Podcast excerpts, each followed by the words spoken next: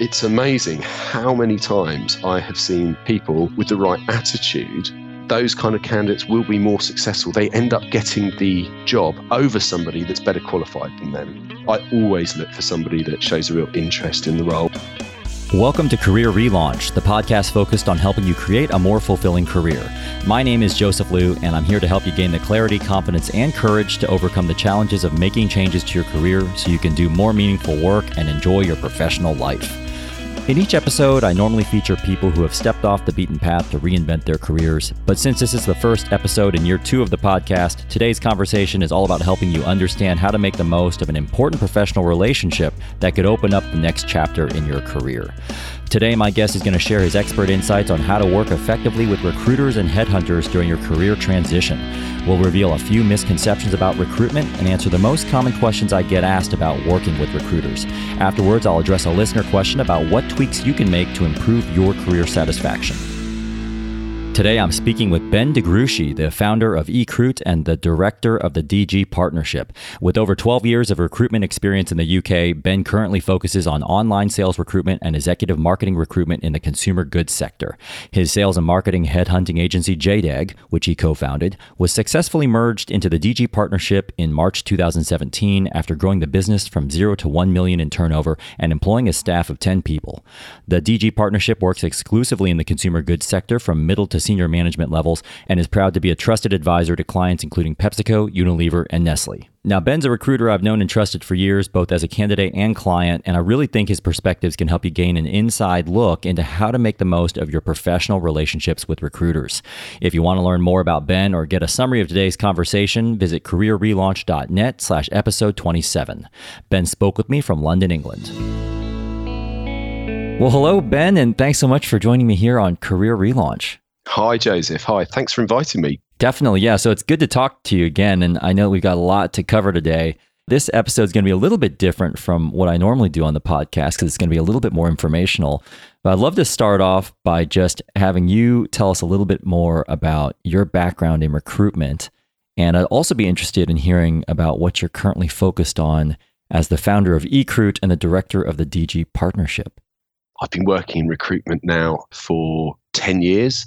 Uh, started off in an agency where I worked for a couple of years just to find my feet before setting up my own business. I was very young. I was 26, 27 years old and set up a recruitment agency at the beginning of the financial crisis, which was very interesting. And that was focused on sales and marketing recruitment. And I just felt that working for a big, generous recruitment agency when all my clients were telling me they liked speaking to me because I was a specialist and I just worked in a very niche area, that there was a gap in the market. So we launched our business in 2007 and grew it for about 10 years. We recently rebranded to DG Partnership. And it's been an amazing ride. You know, we've always been specialists in our area, boutique agency, but we've managed to pick up some great clients like you know Pepsi and Unilever and Nestle, who just like our straightforward approach that perhaps they didn't feel they were getting with some of their other agencies. That was the kind of classic recruitment side of my career. And you mentioned there eCruit, which is a new project we've been working on, which is there to help mainly SMEs actually, so small business owners who are looking to build their teams and perhaps don't have the finance or budget to go and use a a recruitment agency. So we've just got a, a neat bit of kit that will help them recruit for about 95% less than uh, perhaps coming to somewhere like DG Partnership. So they're slightly different propositions designed to cover the whole market for our clients. Well, I definitely want to come back and talk about eCruit because I think that's an interesting part of your career. Uh, and at the same time, I want to make sure that we make the most use of your time as an expert in the recruitment industry. So, our main focus on this podcast, as you know, Ben, is career change. And whenever I speak with clients or audiences about job search strategies, this topic of recruiters always comes up. And I notice a lot of people out there aren't really sure where to start when it comes to working well with recruiters as a job candidate, which is a shame because uh, recruiters can play a big role in your career, especially as you become more senior and if you know how to work well with them, it can really open up a lot of doors, which is definitely the experience I've had with you. So eh, let's dive into this and start off by talking about finding recruiters. How can people go about finding a recruiter to work with? It depends really on on what you do. You need to be really clear on what you're kind of looking for. Are you a freelancer? Are you looking for a permanent role? What sector do you work in? And I think one of the most important things is that you find the someone who's actually a specialist. Talking to a specialist, you'll be speaking to somebody with an established network of clients in the particular area that you work with him. And the best way to go out and find a specialist is to, you know, it's, it's going to be very easy for you to spend a bit of time researching Google, having a look on LinkedIn at some of the kind of key groups in your area, and finding out the key recruiters that basically specialize in your particular area. The other thing to bear in mind is, you know, you might not have heard of these companies before. A lot of these specialist agencies are, are small, one to five man businesses. And that's absolutely fine. You know, a lot of these guys are very good at what they do, very experienced with a great network. So just because you haven't heard of them, they're not a recognized or trusted brand, there's no harm in reaching out to them. I think the second thing is working with a recruiter that you trust. You must be able to trust this recruiter with really sensitive information, private information that you'll be sharing with them, information about, you know, your salary, your aspirations.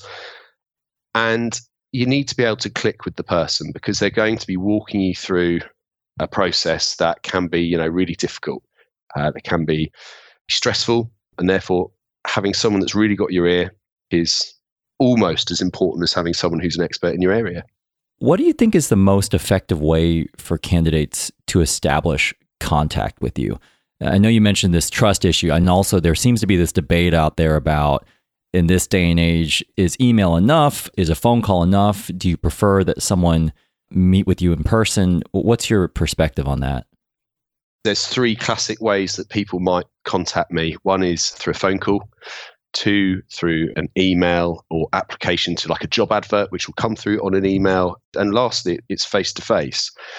Everyone has their own personal preference. I think what would be helpful for some candidates to realize, maybe let's say in the more junior side of the market is that recruitment consultants are on the phone quite a lot. And therefore, if you're trying to contact somebody on the phone, it can be frustrating. They might be away from their desk doing an interview. And there's no harm in sending an email. And I always, always would advocate starting off a relationship, you know, just with an email, something soft, a nice introduction that would include your CV, a little bit about you, not not a huge covering letter. Recruiters generally aren't interested in that. We want to find out exactly what you want to do so we can make a decision on, you know, are you the right kind of person for our client base? I would advise almost everybody to make sure that you've introduced yourself on the emails as well. If you've got a slightly different background, so for example, I work with a lot of people from retail buying who want to move across to the other side in sales, which is a, a move that you can make. It's not obvious, but actually you can if you're the right kind of character. Then I think it's really important to get on the phone or to try and get some face time with your recruiter. And especially if you are at the more kind of senior end as well, then it's so important to get that FaceTime because you're going to be judged on your technical ability to do the role. But what's more important is are you going to fit into the team? Are you the right culture match? Are you going to be able to enjoy working with a company that might have a very specific kind of personality about it? I suppose the rule of thumb is email's great to start off with. And if you can, and especially if it's a slightly more of a tricky, it's not a really obvious match, then a phone call can really, or a face to face meeting will really help a recruiter to understand your skill set and how your skill set can fit into their client's requirements. My understanding is also one of the things you're doing as a recruiter, Ben, is that you're also trying to understand how well they're going to interview in front of their client. Does that mean that there's another benefit meeting you in person? Absolutely. And the other thing is, I'll, I'll quite often do interview preparation with candidates that I meet. So in DG partnership, we're, you know, we're, we're a headhunting agency and we deal with people that haven't gone out and interviewed very often. They might have been in their current job for five years.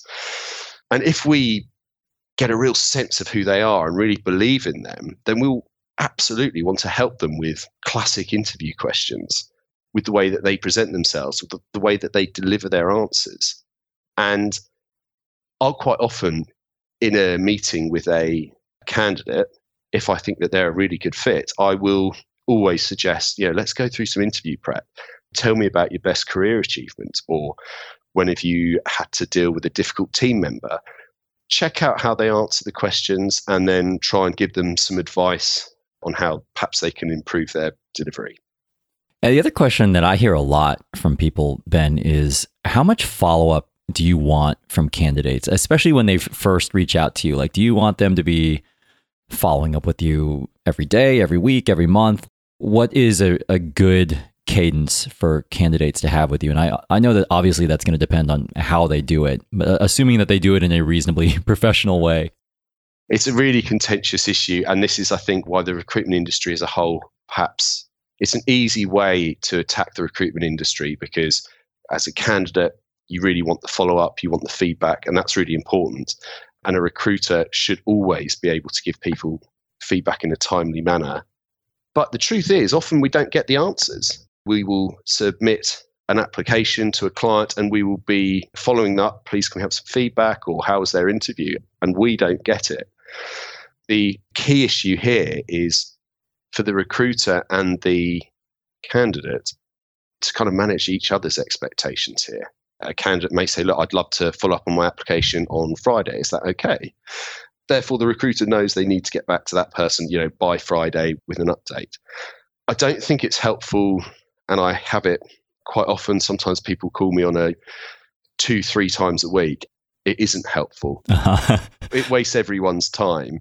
And I always try and explain to people I'm working with the minute I hear back on your application or interview feedback, you know, that's like a high priority thing for me to get that over to you.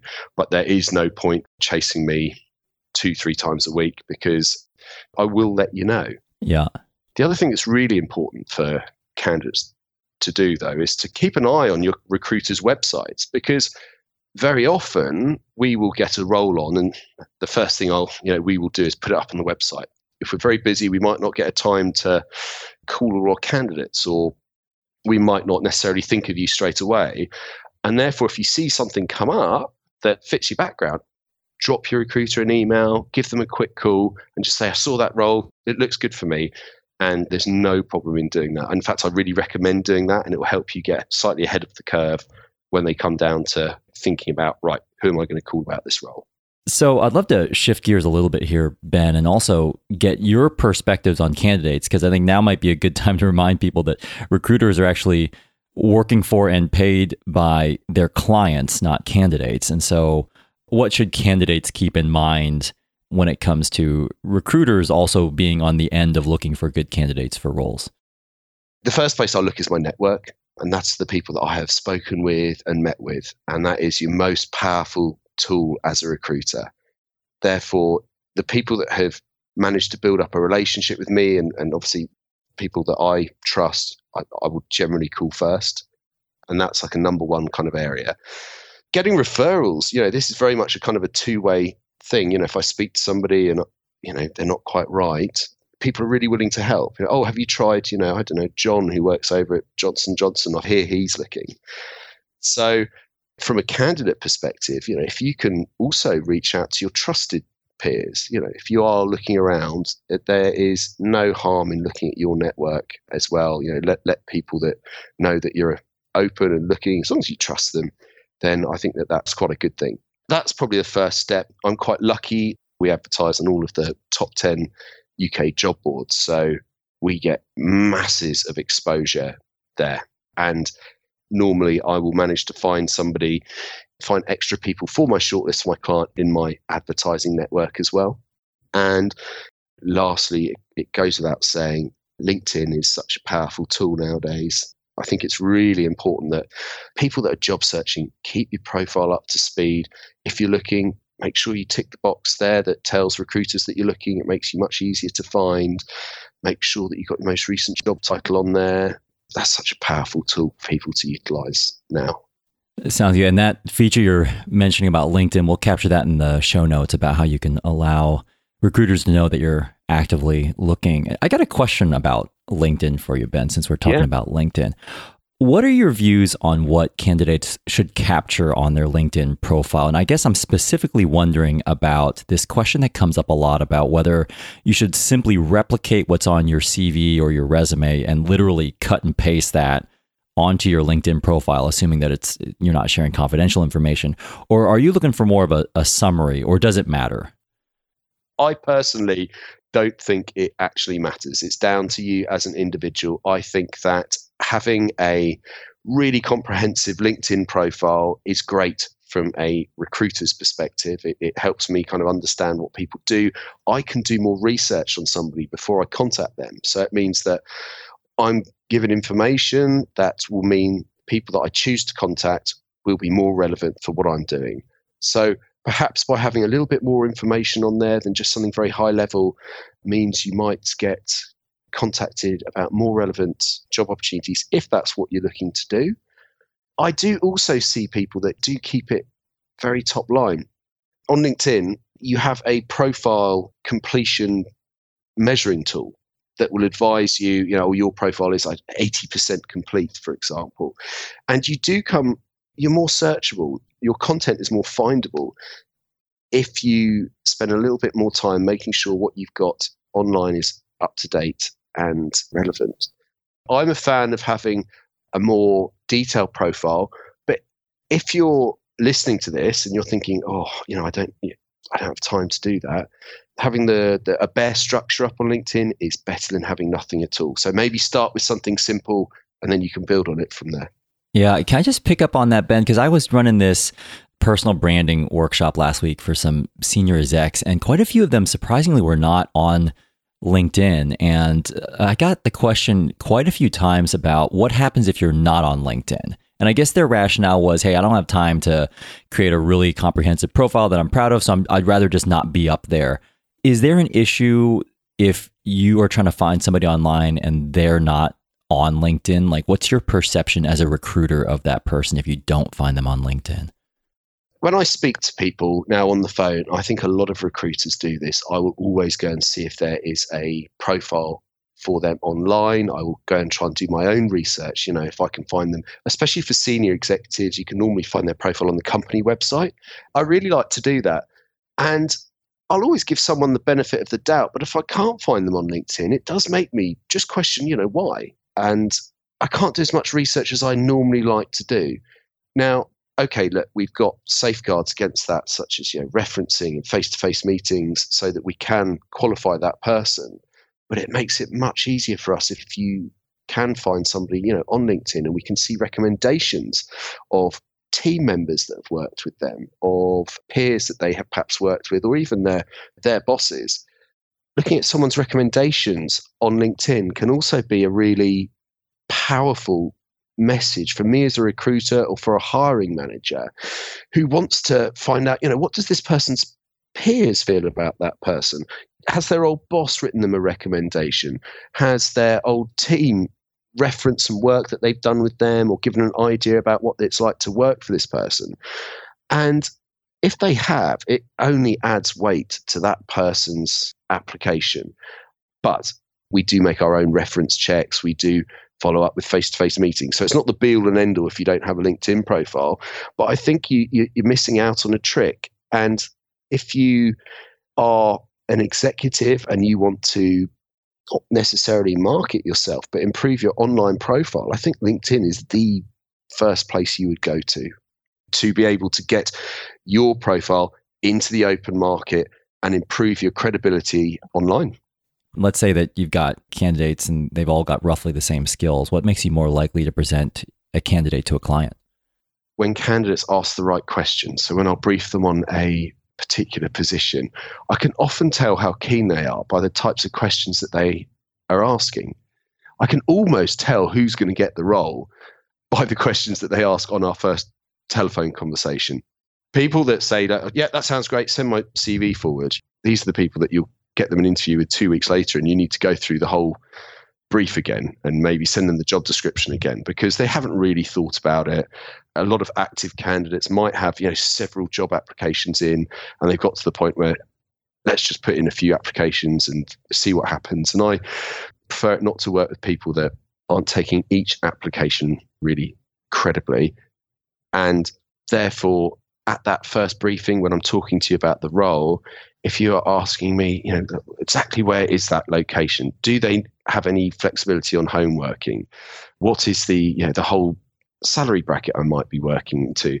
Who's this role reporting to? How many direct reports do they have? People that are asking me these important questions about the role at that early stage, the ones that are really thinking about it. They're qualifying themselves for it. And these people are the ones that um, I'll get a good feeling from early on. And I'll, I'll always remember. And it's amazing how many times I have seen people with the right attitude. Those kind of candidates will be more successful. They end up getting the job over somebody that's better qualified than them. Nine times out of 10, attitude piece can uh, it can give you the edge. I always look for somebody that shows a real interest in the role, not somebody that just is well qualified and can do the job and says, "Yeah, look, I'll have a chat with them." Okay, now before we move on to talking about some misconceptions of working with recruiters, I did have one more question about just getting your perspectives on candidates. We've all heard this saying that finding a job is easier when you already have a job. I know a lot of the podcast listeners here are thinking about switching jobs or maybe they're between jobs. Do you have any advice for people who are not currently employed when it comes to working effectively with recruiters? It's what you make of it. I've heard that saying, but I've also heard the saying that looking for a job is a full time job in itself.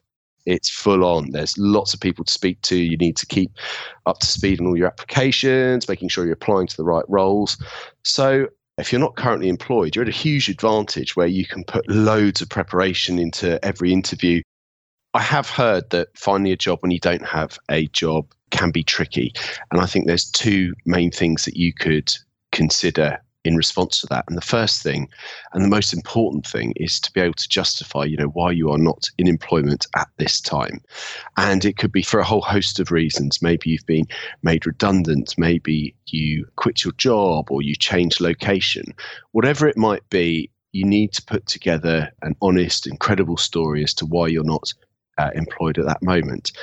And there are some stigmas sometimes attached to why you might not be employed. But if it is, for example, a redundancy, just tell the truth, explain the background.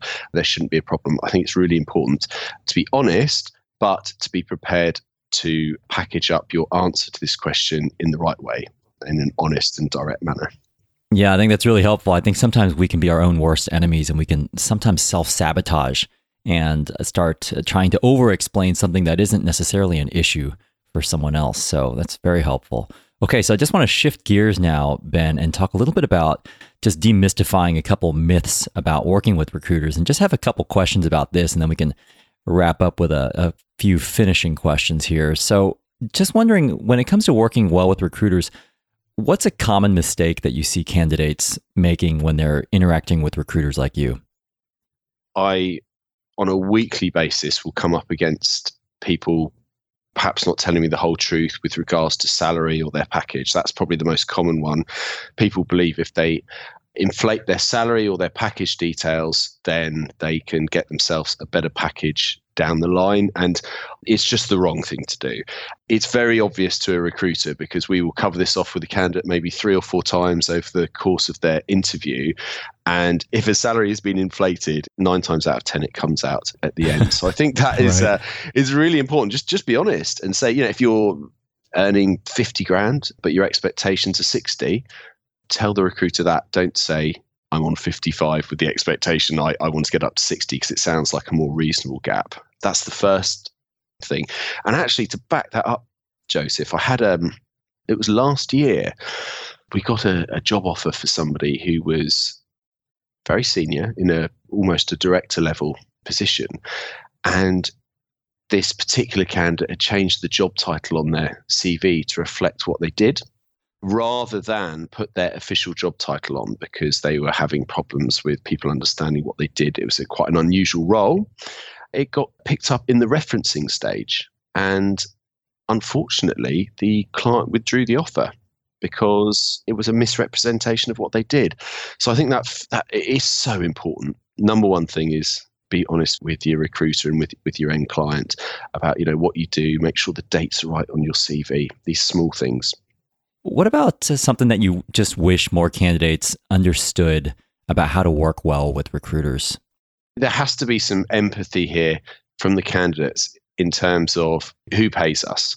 So I think recruiters can get a really hard time in terms of it might be they didn't get back to the person when they said they would, you know, whatever it might be. At the end of the day, you know, we're employed by our clients to find the right fit. We're not employed by the candidates to get them a job. And therefore, I think it would be really good if you know some candidates so often we get really pushed to let's say send their cv off to a certain client when we know it's not really right for, for either party and i think that it would be really good if just some candidates could appreciate that you know we have to act first and foremost in the client's interest and protect them they're the one that pays the bills just want to finish up here ben with a few questions on just setting the record straight with some common questions that i hear from people all the time. So we can kind of almost treat these like rapid fire questions. I don't know if you get this question very much, Ben, but I'm getting this question more and more. We're recording this in 2017, and I get a lot of people asking me how effective it is to create these more custom designed CVs that shift away from the traditional one or two page CV, depending on where you are geographically, the sort of plain text reverse chronological formatted CV to the more of a stylized, designed.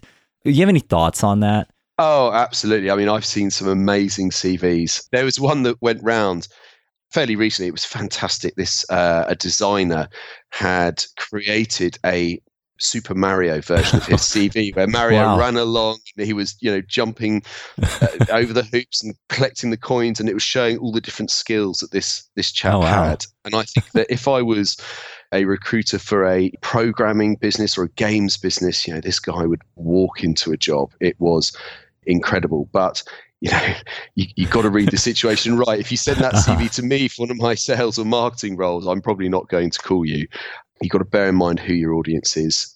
Your CV is going to be reviewed by three people, essentially a recruiter, a HR manager, and a hiring manager. And you've got to make sure that your CV is appropriate for the audience that is intended to see it. My personal recommendation, what I like to see is something that's quite classic, a two page resume that can give me an understanding of what you do in a short period of time, and then I can make a call as to whether or not you know we want to uh, have that interview with you or not. There's definitely a place for some of these more interesting CVs as well. So my feeling is it depends what industry you're in. What about some of the biggest misconceptions you think candidates have about the recruitment industry? One of the ones that we see quite often, you know, people kind of complaining on LinkedIn that we're just out to make a buck, make a fee any recruiter that's worth his salt or her salt, it's absolutely not the case. We're out here to protect our clients and we are looking for longevity in these client relationships. And the best way of creating that longevity is to find them the best people for that job. And actually a good recruiter will forfeit a number of fees if they don't believe that person is right for that job. They won't engineer a situation that will get that person the job. So i think that that's that's really important. We're a sales industry but i think the people that are in it for the long term it's not about the fees, it's about the client satisfaction and relationships. And if you get that right, a byproduct is yes, you should be able to create revenue for your business. Yeah, I think it goes back to just creating a strong relationship and seeing the recruiter as someone who's a, a partner and not somebody who has any interest in forcing you into a role that's not right for you because it ends up not really serving anybody, not the recruiter, not your client, and also not the candidate. So, yeah, it's good advice. What about uh, what surprises you about the type of candidates your clients ultimately end up choosing? Sometimes they do take me by surprise. If a candidate is well qualified, but doesn't show that real passion for the role, and they're put up against a candidate that's slightly less qualified but really wants it, the candidate with the passion will always get it.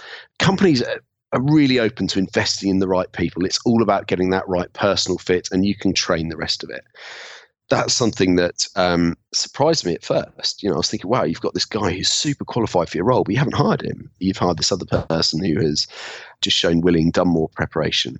The other one that we had really recently that I found quite surprising was a candidate that I was working with for a very senior role, uh, marketing director for a really big FMCG company, who essentially turned down the offer that we got given for her with our client. And the reason was that she couldn't get the mortgage to work on the back of the financials. And she was good enough to say, Look, you've been really good to me. I really want to join your business, but I cannot accept your offer because of X, Y, and, and Z reason. And we had backup plans for this particular client.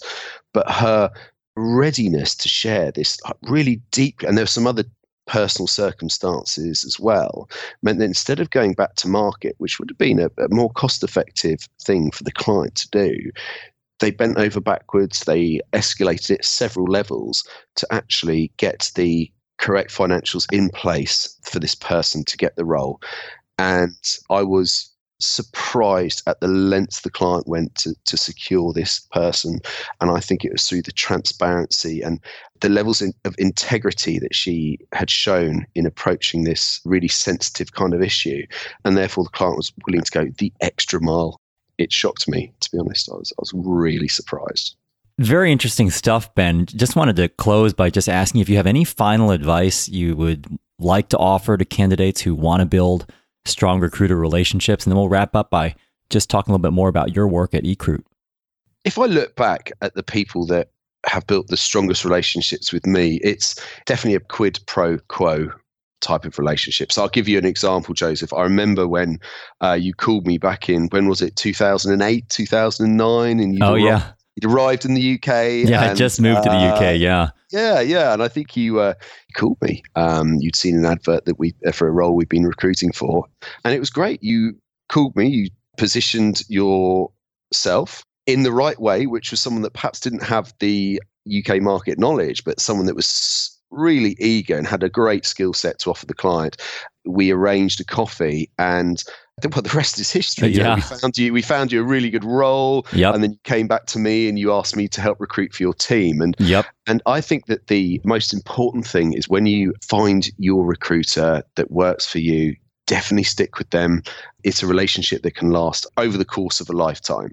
And the best thing a recruiter can ever get, you know, if you can give them a recommendation on something on LinkedIn or, or you can even reach out to them with a piece of business if, if they've done well and you're now a hiring manager, something like that can really make a candidate stand out from the thousands of other people that we have to deal with day in day out. And i think you'll find most recruiters will, will work really hard to develop good relationships and give far more back than the perhaps the more transactions that you would expect between a candidate and a recruiter.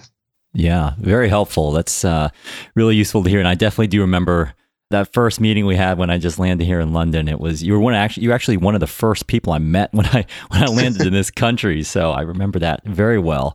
Okay, well, very helpful, Ben. I want to just wrap up by talking about your current business, which is called eCruit, which I know you just launched. Can you just wrap us up by telling us a little bit more about eCruit and uh, then we'll be done. Yeah, absolutely. So uh, I've um, run my own recruitment company for 10 years, and recruitment's a great industry. There's been huge amounts of pressure from clients over you know things like fees, and there's been huge amounts of technological advances that have allowed clients to adopt direct hire strategies and, and cut the recruiter out. And that's fine. You know, that is just um, part of the market. And whilst I think there'll always be a place for good headhunters, the gap in the market that we saw was that actually, you know, all of our clients were these kind of big global corporate businesses that were looking to hire, you know, tons of people and they, they were putting pressure on the margins. But there was a huge gap in the market for these kind of SME businesses that are trying to hire salespeople or grow their marketing or sales teams, but don't have the budgets that maybe a big kind of corporate did. So the new business that we launched a couple of months ago allows these SMEs to recruit, you know, really good caliber salespeople for about 90% of the price of using a traditional recruitment agency. Oh, wow. Um, yeah, it's, it's, it's really exciting. And it was actually, the concept sounds really good, but it was actually quite easy to put together because there's been, uh, if we just combined some technological advances, for example, like you know LinkedIn and advertising networks with social media, and it's allowed us to create almost like a community of like-minded people, salespeople, marketing people that we can reach out to really easily on behalf of you know hiring managers and connect these hiring managers to people that can do their jobs. That's what I've been up to over the last. Well, I suppose it's taken a year to put together, but uh, it's been really exciting. Well, if people want to learn more about eCruit, especially people who may want to actually tap into the service, where can they go to learn more about eCruit and learn more about you? We'd love people to join our LinkedIn group. Just look up eCruit, or you can go to our website, www.ecruit.co.uk. And we've got all sorts of lovely little articles there, free articles that can explain to particularly hiring managers how they can interview more effectively, how they can add to their teams, how they can recruit directly without, you know, necessarily spending a lot of money. You know, there's a wealth of knowledge to you, even if you're not a hiring manager and you're, you're thinking you might be one day.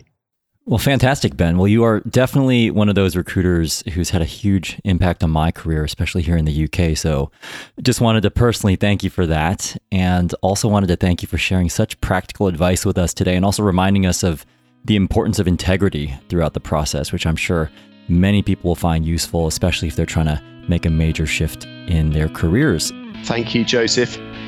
So I hope you enjoyed hearing Ben's thoughts on how to work well with recruiters, a few misconceptions about the industry, and what it takes to stand out as a candidate.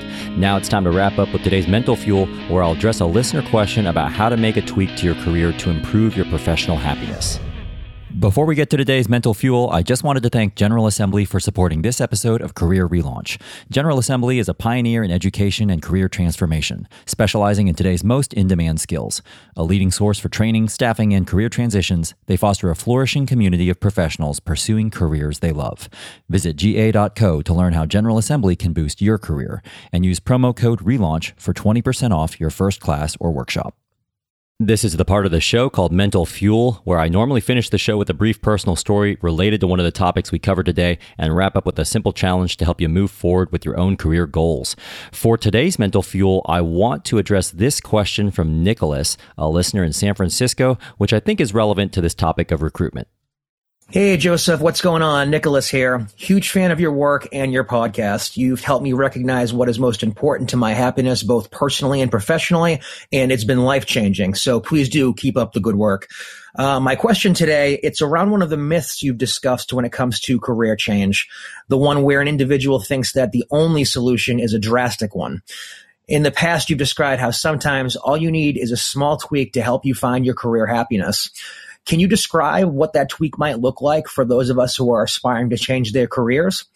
Thanks so much and keep up what you were doing. I know so many people are benefiting from it.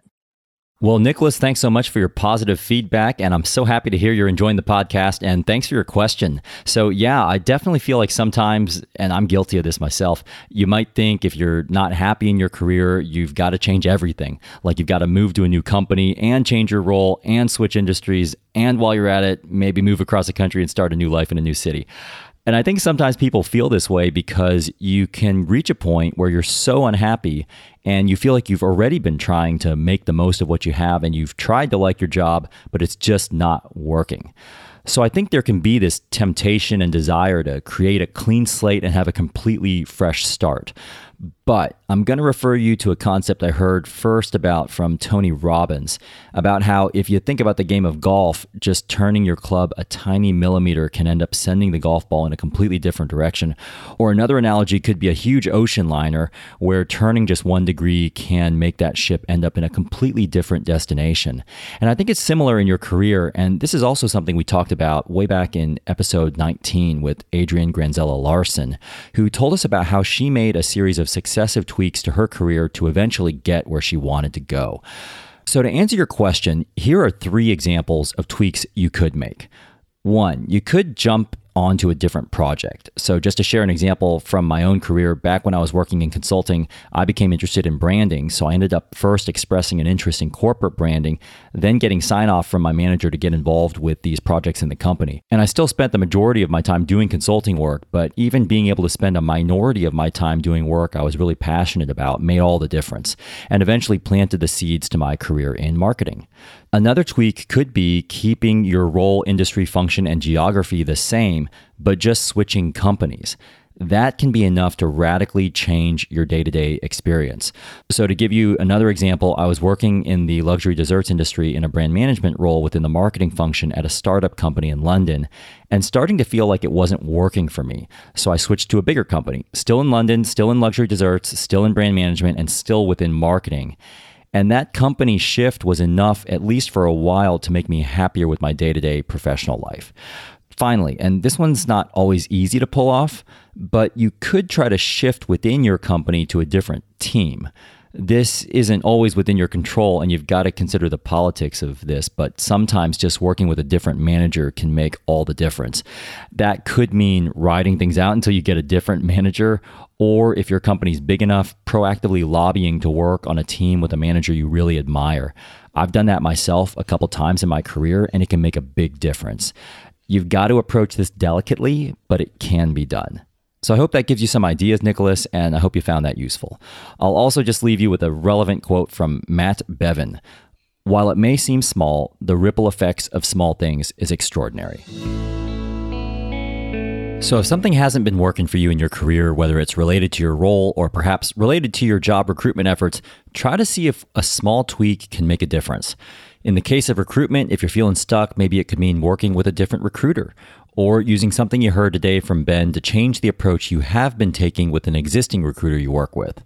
What's one tweak you think you could at least try to make this week to get yourself into a better situation with something in your career? Before we wrap up, I just wanted to let you know about the latest online course I just launched on mastering your elevator pitch. In both my own career and from working with a lot of clients on pitching their professional stories, I've seen how the ability to create a solid first impression with a recruiter or hiring manager can make a huge difference to your hiring prospects. So, in the course, I share simple frameworks to help you explain your current situation, your goals, and your professional history in a way that's concise, convincing, and memorable to help you land your dream role. The course is normally $200, but I've created a special launch deal for my podcast listeners where you can get lifetime access to the course for $59 if you're one of the first 50 listeners who signs up before October 15th. Just go to careerrelaunch.net slash elevator pitch before October 15th when this offer ends, and you'll get the course for $59 instead of $200. Now, this course is very similar to the live workshops I regularly host, and these principles I share are the same ones that have helped me land several dream jobs over the years during my own career. So I genuinely believe you'll find it to be extremely useful, especially if you're someone who struggles to pitch your story to employers, hiring managers, or recruiters. Again, that's careerrelaunch.net slash elevator pitch. If you have any questions about that course or a follow up question about how to work with recruiters you want to ask me or Ben, be sure to leave a comment or voicemail at careerrelaunch.net slash episode 27, where you can also find a summary of notes from today's episode and a link to a written summary of a live interview I did with Ben a couple years ago on the secrets to working well with recruiters. Again, that's careerrelaunch.net slash episode 27. Thanks so much for being a part of this career relaunch community, and a special thanks again to Ben DeGruchy for sharing his insights on the world of recruitment with us today.